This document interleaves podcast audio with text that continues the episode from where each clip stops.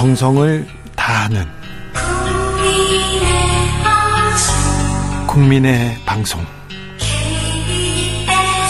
KBS 주진우 라이브 그냥 그렇다고요. 뉴스를 향한 진지한 고민 기자들의 수다. 라이브 기자실을 찾은 오늘의 기자는 미디어 오늘의 정철웅 기자입니다. 안녕하세요. 네, 안녕하세요. 네. 자, 주지루 기자가 오늘 개인 일정으로 잠시 자리를 비워서요. 예, 근데 훨씬 딕션이 좋으신 것 같습니다. 안정적이고. 아, 그래요? 네. 네. 고맙습니다. 앞으로 자주 뵐게요. 오늘 자, 어떤 이야기 준비해 오셨어요? 네, 그 2년 6개월 전에 되게 관심을 끌었던 되게 논란의 기사가 있습니다. 이 조국 전 법무부 장관의 딸이죠. 조민 씨가 이 신촌의 세브란스 병원을 찾아가서 네. 내가 조국 딸인데 의사고시 끝나면 여기서 인턴하고 싶다 이런 말을 했다는 보도가 있었습니다. 네, 상당히 논란이 됐었는데 기억이 생생합니다. 네. 네, 근데 이게 허위 사실이었습니다. 음. 이게 2년 6개월 전 기사인데 그럼 어떻게 됐을까? 이후에 이 조전 장관과 조민 씨가 조선일보 상대로 이제 소송을 진행을 합니다. 그리고 그 소송 결과가 어 2년 6개월 만에 최근에 나왔는데요. 네. 이 조민 씨에게 조선일보가 700만 원을 배상하라 이런 화해 권고 결정이 나왔습니다. 이게 확정이 됐습니다. 사실 이게 어려운 어떤 소재라든가 재판에서 판단거리 다퉈질 거리가 많을 것 같지도 않은데 예. 시간도 많이 걸렸네요. 네, 맞습니다. 그 이게 전 전반적으로 다 오버였던 거죠? 네, 그 완전히 사실관계가 틀렸던 것이고요. 음. 그래서 조선일보도 이례적으로 어, 자세히 오보 경위를 밝히면서 빠르게 사과를 했습니다. 이 당시에. 예. 그래서 그런 부분들이 어, 배상액 설정에 좀 영향을 준 것으로 보이는데요. 음. 이제 앞서 이제 조전 장관 측은 이제 조선일보에 모두 총 2억 원의 어, 배상액을 요구했었는데 어, 700만 원으로 각각 700만 원씩 배상하라는 판결이 이제 확정이 된 것이죠. 음.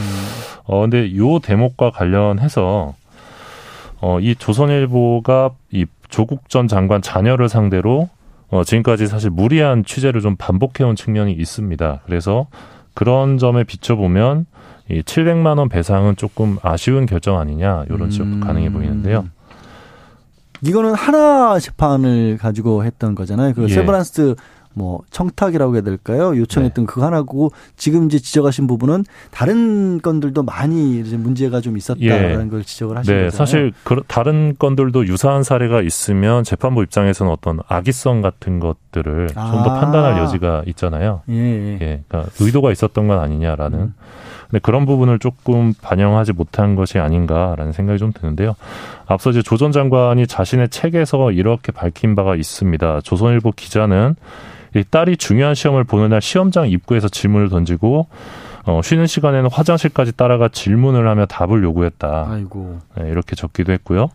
어, 2021년이었죠. 이 당시 조선닷컴이 혼성 절도단이 절도단이 성매매를 원하는 50대 남성을 모텔로 유인해서 금품을 훔친 사건 보도하면서 어, 기사 내용과 전혀 관련 없는 이 조민 씨가 모자를 쓴 채 통화하는 장면. 아, 예, 예, 그리고 예. 조전 장관이 뒤돌아서 있는 모습을 일러스트로 삽입을 해서 굉장한 비판을 또 그때는 했습니다. 단순 실수라는 식으로 예, 실수라고 그렇게. 했는데요. 예. 어 근데 또 2019년 9월이었죠. 이때는 조민 씨가 혼자 사는 오피스텔 보안문을 무단으로 통과해서 음. 문 열어달라면서 소란을 피웠던 TV조선 또 취재진이 있습니다. 현재 공동 주거침 혐의로 재판을 받고 있는데요. 그러니까 이러한 상황들이 이제 조선 미디어 그룹에서 반복이 되다 보니까 네. 어, 조선 장관 쪽 입장에서는 뭔가 계속해서 억울함을 호소할 수밖에 없는 음. 것이고요. 그래서 당연히 이 700만 원 배상 결정에도 좀 아쉽 아쉬워하지 음. 않을까 아. 생각을 하고 있습니다. 사실 이것들 개별 사안들을 추가적으로 법적인 어떤 문제를 삼을 소지도 남아 있다고 볼 수 있겠네요. 그러면 예를 들어서 공동주거침해 혐의로 재판을 받고 있는 그런 기자 같은 경우에 형사 사건이 확정이 되면 민사상 손해배상을 한다든가 이럴 가능성도 남아 있겠네요. 예, 그럴 것 같습니다. 예. 어, 아무튼 어. 이 사건뿐만 아니라 사실 조 전 장관 관련해서 좀 무리한 보도가 많았었는데요. 음. 뭐 공인 고위 공직자에 대한 정당한 비판은 물론 필요합니다만 어떤 과도한 취재의 경우는 음. 좀 지나치게 프라이버시를 침해하거나 인격권을 침해했던 사례들이 어, 적지 않았다 그런 부분들이 그 오늘날 언론의 어떤 신뢰도 하락에도 좀 영향을 준 측면이 있다 이렇게 볼 수 있을 것 같습니다. 그런데 최근에 이 정부 들어서는 기자들이 이게 취재를 좀 강하게 들어갔을 때 오히려 적극적으로 정권에서 고발을 하거나 이런 아, 경우도 예. 있어서 예. 또 비교를 해보면 약간 네. 좀 아이러니할까 있긴 네, 아이러니한 상황이 많이 발생하고 있는데요. 당장에 이제 재작년 상황만 돌아가더라도 그 당시에 이제 언론중재법 개정안 징벌적 네. 손해배상제 도입한다고 했을 때 국민의힘에서 이제 언론자의 위축이다라고 하면서 아. 강하게 반대를 했었는데 예, 예. 지금은 뭐 그 국민의힘에서 작년이었죠 그 MBC 상대로 또 고발을 했죠 대통령 음. 명예훼손 혐의로 네. 뭐 그런 점들을 보면 참 세상이 앞날을 예측할 수 없다는 생각이 좀 듭니다. 어떤 권력 누가 정권을 잡느냐에 따라서 원칙이 네. 달라지진 않았으면 좋겠습니다. 네. 자 다음 만나볼 뉴스가 어, 한국 기자상 대상으로 MBC의 보도를 꼽으셨는데 이거를 들고 오신 이유가 있을 텐데 같이 얘기를 해주시죠. 예, 작년에 되게 큰 이슈가 됐던 단독 보도인데요. 1호기 속 수상한 민간인 어, 보도했던 어, MBC 기자들이 한국 기자협회가 주관하는 한국 기자상 대상 그리고 음. 한국 방송 기자 대상을 받았습니다. 그러니까 작년에 있었던 최고의 보도로 네. 인정을 받은 건데 기자들이 직접 뽑은 그렇죠. 방송 기자 연합회랑 한국 기자협회랑 예. 물론 이제 5년 전에는 이제 옆자리에 있었던 주진우 기자가 한국 기자상을 또 받기도 했었는데 아, 그랬었나요? 네, 불과 5년 전 네. 일입니다. 어, 근데 이 상을 받은 게 좀 의미가 있다고 생각을 합니다. 그러니까 당시 보도를 보면 이제 1호기에 이제 그 나토 순방을 갔던 그 1호기에서 윤 대통령 수행단의 대통령실 직원도 아니고 공무원도 아닌 민간인 신분의 신모 씨가 있었다. 네. 되게 충격을 줬죠. 네. 근데 이 신 씨가 경호상 기밀 사안인 김건희 여사 일정 의전까지 확인하면서 사실상 제2 부속식 역할을 수행했다. 요게 이제 보도의 내용이었는데요. 음. 알고 보니까 이 신 씨가 이원모 대통령실 인사 비서관의 아내였던 거죠. 네네.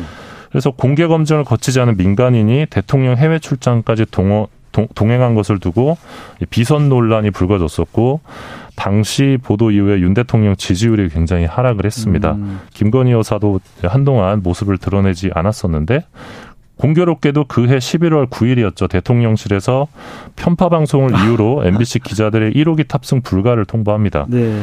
그러니까 이게 재밌는 게 1호기에 탄 민간인을 연속 보도했던 MBC 기자 3명이 있는데 네. 이 3명이 모두 이때 1호기에 탈 수 없게 된 겁니다. 아, 그렇겠네. 어차피 대통령실 출입하는 기자들이 예. 했으니까. 네. 그래서 이게 그 당시 보도에 뭔가 대통령실이 음. 대응한 거 아니냐 이런 식으로 네. 어, 그런 이야기들이 좀 있었는데요. 어, 그래서 MBC 기자들의 이번 수상은 지난해 있었던 어떤 부당한 사건들이 반복돼서는 안 된다. 그런 기자 사회의 메시지가 담겨 있는 것 음. 아니냐 생각을 하고 있습니다. 관련해서 이 수상을 한 이기주 MBC 기자랑 통화를 했었는데 네. 어, 이분이 이제 작년에 그 비서관하고 설전을 벌였던 대통령실에서 아, 예, 예. 그래서 쓰레빠 논란을 일으켰던 분인데 어, 수상 소감으로 이런 말을 했습니다. 국익이라는 엄중한 단어를 너무나 쉽게 들먹이며 MBC 보도를 폄훼하는 어, 정치인들도 느끼는 바가 있기를 음. 바란다. 네. 이번 정부 들어서 아까도 제가 말씀드렸지만 기자들의 취재 활동과 관련된 논란이 참 많았던 것 같습니다. 그리고 네. 뭐좀 불편하면 지금 진행돼서 뭐 수사를 받고 있는 사항들도 있고요. 근데 이게 그냥 MBC 기자들이 이걸 보도했다는 걸 넘어서서 그 보도를 한국 기자들이 그리고 방송 기자들이 같이 뽑은 협회에서 이거 이 보도의 대상을 줬다라는 거는 이거는 저기 정부에서도 좀 신, 진지한 메시지로 받아들였으면 하는 바람이 생기네요. 네, 맞습니다. 네.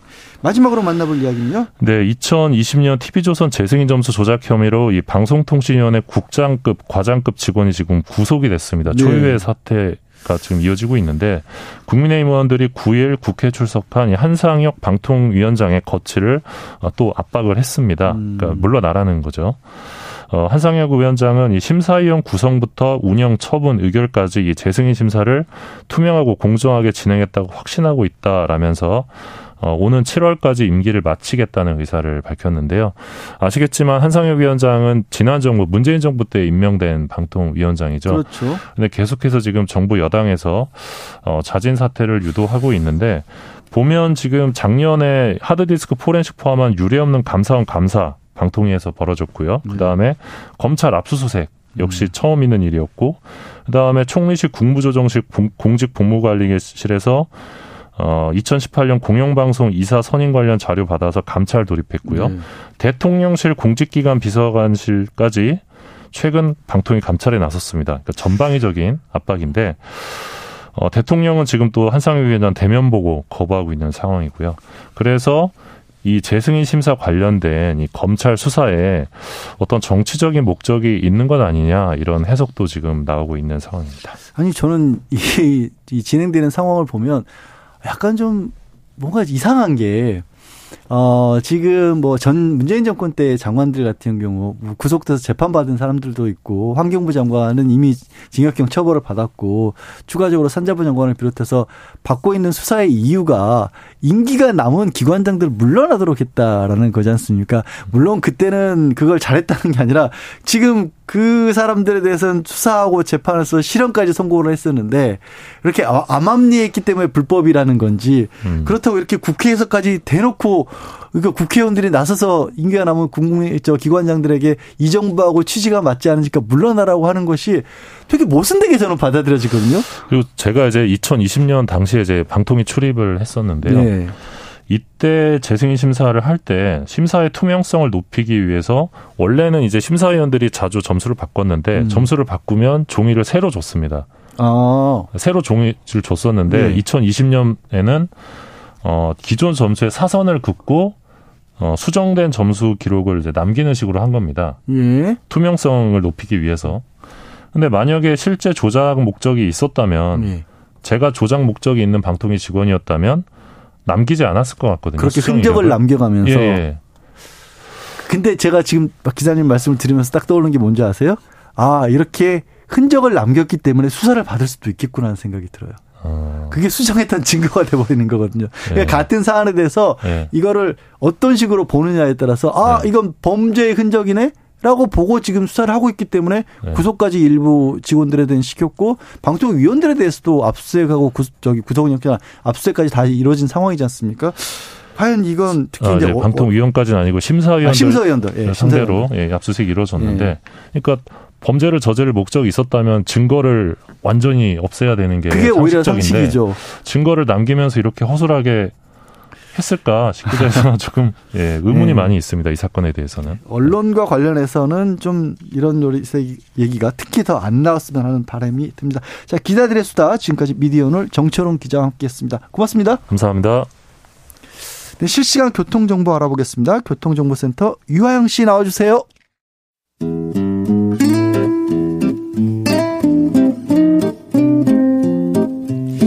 현실의 불은 꺼지고 영화의 막이 오릅니다. 영화보다 더 영화 같은 현실 시작합니다. 라이너의 시사회. 영화 전문 유튜버 라이너 모셨습니다. 어서 오세요. 네, 안녕하세요. 네. 자, 주말을 맞는 코너인 것 같습니다. 자, 네. 오늘은 어떤 영화로 저희의 주말을 준비시켜 주시겠습니까? 네, 일단 이제 아카데미가 한 달 앞으로 다가왔습니다. 3월 12일에 아카데미 시상식인데요. 오늘은 아카데미 소식 잠깐 전하고 네. 어, 영화 얘기를 좀 해드리려고 합니다. 음. 이번 95회 아카데미 시상식의 이슈 중 하나가 일단 첫째로는 Everything Everywhere All at Once라는 영화가 11개 부문에 노미네이트 됐다라는 소식이고요. 둘째로는 이제 헤어질 결심의 후보 탈락 소식. 이건 속상하죠. 네. 그리고 셋째는 여우주연상 후보 논란인데요.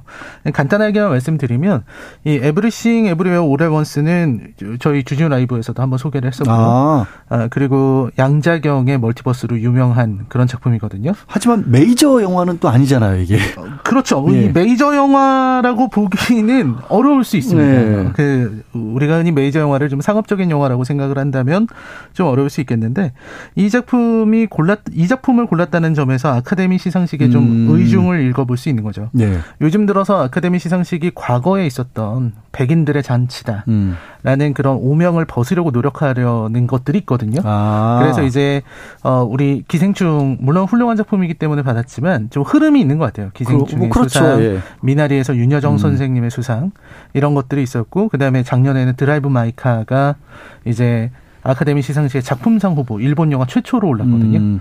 이번 작품에서도 어떤 동양적인 거, 아시안을 얘기할 수도 있는 거고 또 중국과 미국의 관계가 굉장히 복잡하니까 예. 이 문화 쪽에서는 그래도 이 중국 이민자의 이야기를 어, 음. 어, 영화로 만든 작품을 좀 많이 올려주려는 게 아니냐 이런 이런 분석이 나오고 있습니다. 근데 헤어질 결심을 왜 떨어뜨려요? 아 그러니까 안 맞잖아요. 그게, 그게 좀 안 맞는 거죠. 예. 어, 그러니까 사실 헤어질 결심이 떨어지면 안 되는 거라고 저도 생각을 하거든요. 예. 여기 올라와 있는 작품들을 제가 다 보진 못했는데 어.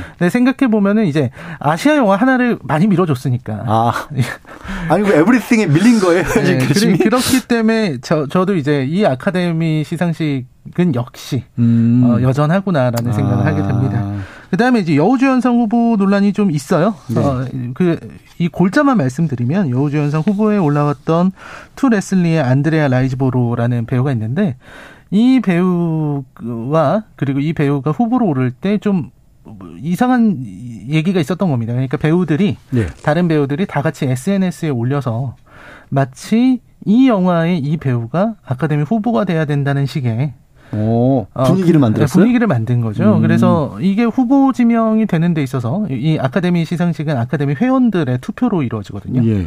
어, 그런 영향을 미친 거 아니냐라고 해서 아카데미에서도 지금 논란이 되고 있고 음. 그래서 뭐 그런 얘기가 있는 거죠. 이제 음. 친구 없으면은 아카데미도 못 받느냐 뭐 이런 얘기가 나오고 아, 있는 겁니다. 상 받으려도 상 받으려면 SNS 열심히 해야 된다 이런 얘기 돌겠네요. 혹은 이제 혹은 이제 영화계에 친구가 많아야 네네. 네. 받을 수 있는 거 아니냐 음. 이런 얘기가 나오는데요. 네. 어 이런 가운데 오늘 소개해드리고 싶은 작품은 이 아카데미 여덟 아카데미에서 여덟 개 부문 후보에 오른 작품이 하나 있습니다. 네.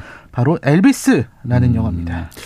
엘비스라는 이름은 친숙하죠. 그렇습니다. 어, 친숙한데 영화는 우리나라에서는 그렇게까지 화제를 모으지는 않았던 것 같아서 줄거리부터 좀 소개를 좀 해주셔야 될 것 같아요. 네네. 일단 그 부분은 네. 우리나라에서 이제 그 유명한 뮤지션들의 음악을 갖고서 영화를 많이 만들었잖아요. 네. 그러니까 헐리우드 영화들이 많이 들어왔는데 Bohemian Rhapsody를 제외하고는 나머지 나온 영화들은 다 안 됐습니다. 어. 그러니까 Rocketman이라고 네. 네, Rocketman이라고 하면은 엘튼 존이거든요. 네. 엘튼 존의 전기 영화 Rocketman도 안 됐고요. 음. 네, 제니퍼 허드슨을 내세워서 그, 그, 어, Respect라는 영화가 또 나왔었는데 네. 그 영화도 잘 안 됐고요. 전 들어본 적도 없는 것 같아요. 엘비스도 잘 안 됐습니다. 네. 이 부분이 좀 엘비스 프레슬리 하면은 다들 아시는데 음. 그래도 역시 국내에서 그렇게 인기가 음. 많지는 않았던 것 같아요. 네. 아무튼 이 영화의 줄거리는요, 그냥 엘비스 프레슬리의 전기 영화인데 음. 바즈 루어만 감독이 만들었고요. 그 젊은 엘비스 프레슬리의 모습부터 시작을 합니다. 굉장히 가난한 백인 가정에서 태어났는데 어렸을 때부터 가난한 백인 가정에서 살다 보니까 주변의 친구들이 다 흑인이었던 거예요. 음. 그래서 어렸을 때부터 흑인 음악을 가까이 했습니다. 아. 정확히는 이제 가스펠이라고 하죠. 정서는 그쪽에서 가깝게 그렇죠. 거군요. 그러니까 어렸을 때 친구들이랑 이렇게 재즈도 좀 듣고 그리고 가스펠 어, 그 종교 활동하는 데 가서 그 가스펠 음악을 들으면서 뭔가 막 어, 그, 감정이 막 북받쳐 오르고, 음. 막 이런, 이런 경험들을 하게 돼요. 음. 그러면서 이제 음악의 길로 저절로 들어오게 되는데, 거기에서 이제 어렸을 때 처음 동네에서 공연할 때 그 스타성을 알아보는 인물이 나오게 됩니다. 그 사람이 바로 톰 파커 대령인데, 네. 여기서 톰 파커 대령을 만나게 되면서 이제 엘비스는 스타가 되기 위한 여정을 떠나게 아. 되는 거예요. 이 톰 파커 대령은 자기를 뭐 대령, 대령이다. 제가 이제 미국 군인 출신이다. 이렇게 얘기하는 사람인데 그 사람이 이제 엘비스의 천재성을 알아보고 상업적 가치를 알아보고 음. 그러면서 엘비스를 자기 마음대로 주무르다가 그 인생을 몰락으로 안내하는 그런 어. 이중적인 인물이에요. 뭐 매니저나 프로듀서 이런 역할을 그렇죠. 매니저나 음. 프로듀서고 항상 엘비스를 이제 my boy라고 부르면서 아. 예, 데리고 다니면서 어. 어, 스타가 되기 위해서 모든 것을 해 주는 거죠. 그래서 엘비스 프레슬리가 엄청난 대형 스타가 되게 되거든요. 음. 근데 이 엘비스 프레슬리의 인기에 대해서 그때 당시 미국 사회는 좀 이중적인 태도를 보입니다. 그러니까 어. 엘비, 엘비스의 음악을 듣고 나서 열광적으로 반응한 건 역시 여성 팬들이거든요.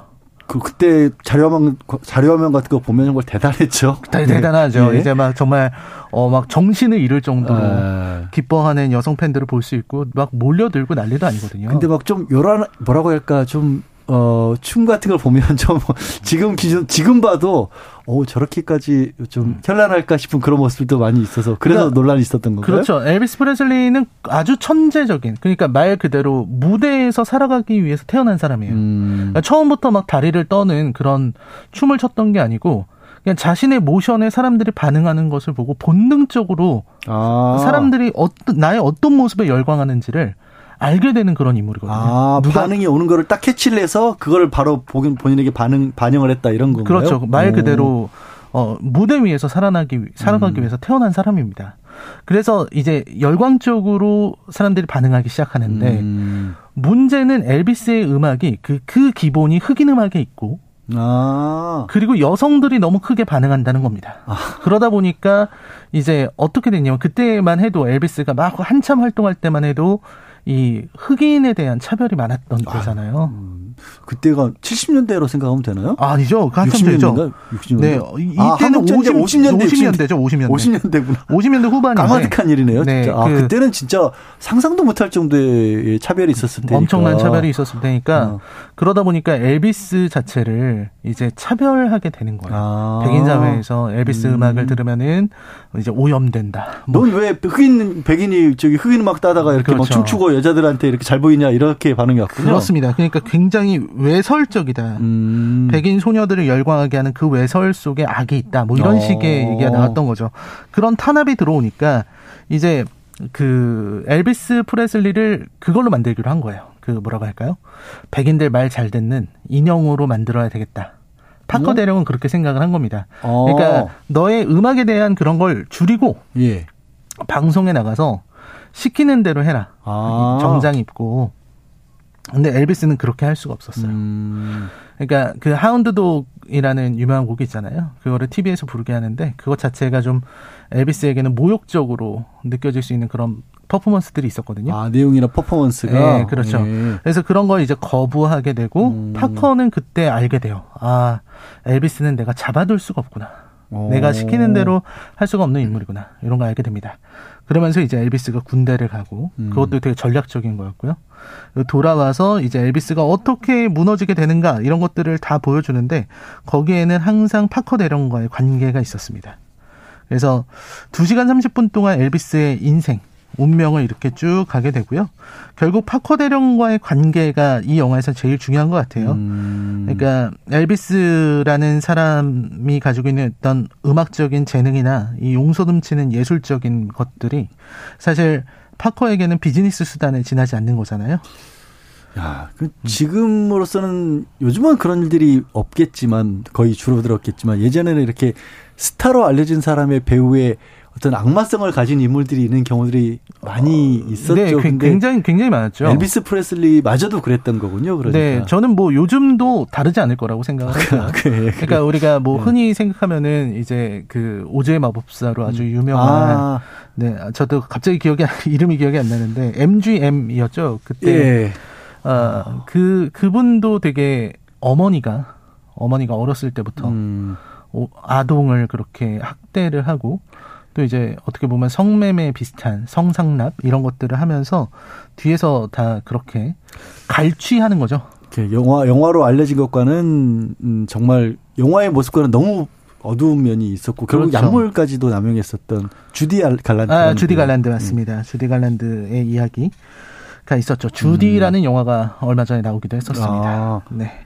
그런데 엘비스 역시 그런 일들을 겪었다. 그럼 영화에 그런 얘기들이 주로 다뤄지는 거예요? 그렇습니다. 어, 계속해서 뭐 영화를 계속 찍고 돈을 계속 버는데 주변에서 다 가져가 버리니까 음. 엘비스는 돈 한 푼 없이 음. 남게 되고 마지막에는 드디 이 엘비스의 꿈은 세계 투어를 가는 거였거든요. 예. 월드 투어를. 근데 파커 대령은 월드 투어를 절대 못 나가게 합니다. 왜요? 뭐 미국 내에서도 충분히 돈을 벌 수 있을 뿐더러 아. 또 이제 영화에서는 여러 가지 음모론을 제시를 하는데요. 파커 대령이 사실은 어 국적이 없는 그런 사람이라서 아, 아 여권을 못 만드는 사람이라서 네 엘비스를 음. 못 나가게 했다 뭐 음. 뭐 이런 그래서 계약으로 엘비스를 묶어놓고 음. 나가지 못하게 하는 거죠. 근데 라이너님 지금 설명해 주신 거 듣다 보니까 아, 영화가 너무 막 어둡고 조금 막 음모론 내진 막 이런 거 우리가 엘비스 하면 그래도 음. 하운드독도 막 신나고 이런 흥겨운 노래만 떠올리는데 우, 재미없는 거 하자 막 이런 걱정이 어, 좀 드는데 어떻게 보면은 그 막 재밌는 걸 기대하면은 그런 재미는 없을 수 있어요. 근데 어. 이 바즈루어만의 아주 뛰어난 연출이 있는 작품이고요. 정말 예술적인 장면들이 되게 넘쳐나요. 아 그래요? 네. 어. 그래서 그래서 이 엘비스야말로 정말 발군의 영화라는 생각이 들거든요. 최근에 5년 동안 나왔던 영화들, 뭐 아까 말씀드렸던 보헤미안 랩소디라든지 뭐 로켓맨 같은 영화들보다 저는 엘비스가 훨씬 더 좋았다는 음. 생각을 합니다. 그래서 이 영화를 보시게 되면은 그 이 엘비스라는 뮤지션이 정말 누구보다도 위대하고 뛰어나지만 음. 굉장히 슬픈 뮤지션이에요. 음. 자유롭게 날아가고 싶은데 그 자유롭게 날아갈 수가 없어요. 무대 음. 위에서 자신의 모든 걸 표출할 수 있지만 음. 파커 대령은 그 무대를 새장으로 만들어 버렸거든요. 아, 우리가 봤던 그 나팔 바지라고 하나요? 그 폭넓은 바지 위에서 이렇게 흥겹게 흔들어대던 춤추던 모습은 사실 세장 속에 갇힌 날갯짓이었다. 그런 주제들이 그런 녹아 있는 그런 영화라는 거죠. 그럼에도 불구하고 이거를 사실 아까 저도 막 이게 50년대와 60년대 헷갈릴 정도로 엘비스에 익숙하지 않은 세대들이 더 많잖아요, 지금은. 그렇죠. 그럼에도 불구하고 지금 이 영화를 어, 추천한다고 해야 될까요? 봐야 될 가치? 이런 것들을 어, 정리를 해주신다면. 일단은 봐야 될 가치는 이 음악이 좋기 때문에. 아, 음악이 좋아요? 그리고 엘비스 어. 프레슬리라고 하는 어떤 위대한 가수가 음. 한 시대를 살면서 그가 남긴 것들이 있어요. 그러니까 음. 엘비스는 마지막에 어, 죽으면서도 자신의 인생이 별로 가치가 없었다고 생각을 했다고 하더라고요. 나는 훌륭한 제임스 딘 같은 위대한 영화 배우가 되고 싶었지만 예. 그렇게 되지도 못했고 그리고 가수로서도 나는 훌륭하지 못했다라고 스스로는 생각했던 모양이에요. 음. 근데 시대가 지나서 생각해 보면 엘비스 프레슬리만큼 그 견줄 수 있는 사람들도 역사적으로 몇 없거든요. 네. 그러니까 그런 걸 생각해 보면은 참 어둡고 힘들기도 하지만 사람이 그래도 엘비스라는 이 사람이 살아가면서 남긴 것들에 대해서 생각해 볼수 음. 있고요. 그리고 영화를 좋아하시는 분들이라면 이제 그 왕가희 감독의 아비정전이라는 아, 왕가희 네. 감독 아니군요. 장국영 나오는 아비정전이라는 영화가 그때, 있는데 그때 그 무렵에 네 글자 영화가 하도 홍콩에서 많이 나왔어. 네. 누가 누가 만드셨더라? 네, 아, 아무튼 거기서 네. 이제 그 다리가 없는 새, 발 없는 새에 대한 이야기가 나오는데 예. 그 대사를 엘비스가 똑같이 해요. 아, 그러니까 이 영화에서 엘비스란 네. 영화에서 네, 엘비스란 네. 영화에서 엘비스가 똑같이 하는 장면이 있습니다. 음. 그런 걸 보면서 이 영화는 그 어, 뛰어난 능력을 갖고 있었지만 갇힐 수밖에 없었던 그 사람의 아주 아름다운 이야기를 음. 감동적으로 담고 있는 작품이고요. 특히 이제 오스틴 버틀러라는 아주 젊고 잘생긴 배우가 엘비스를 연기했습니다. 음. 이번에 나무주연상 후보로 굉장히 어, 유력하기 때문에 이 배우를 한번 주목해 보는 것도 좋지 않을까 음. 하는 생각이 듭니다. 네. 너무 어둡고 슬픈 얘기만 있지는 않다. 충분히 즐길 만한 노래 음악들을 어, 충분히 굉장히 좋은 작품입니다. 굉장히 좋은 네. 작품입니다. 알겠습니다. 아비정전은 왕가이가 맞다고 하네요. 아, 네. 제가 잠깐 착각한 네. 것 같습니다. 최지영 님이 제주는 곰이 부리고 돈은 갈취해 가는 사람이 예나 요즘이나 있죠. 그러게요. 좀 없어졌으면 좋겠습니다. 자, 라이너 님 오늘 시사회 오늘 작품 엘비스 너무 잘 들었고요. 고맙습니다. 네, 감사합니다. 자, 저는 엘비스 OST에 들어있다고 하네요. 앞서 언급했던 엘비스 프레슬리의 하운드독을 샘플링해서 만든 곡이라고 합니다. 도자켓이 부른 베가스 들으면서 인사드리겠습니다. 내일 오후 5시 5분에는 주진우 라이브 스페셜이 방송이 되고요. 지금까지 오늘은 양지열이었습니다.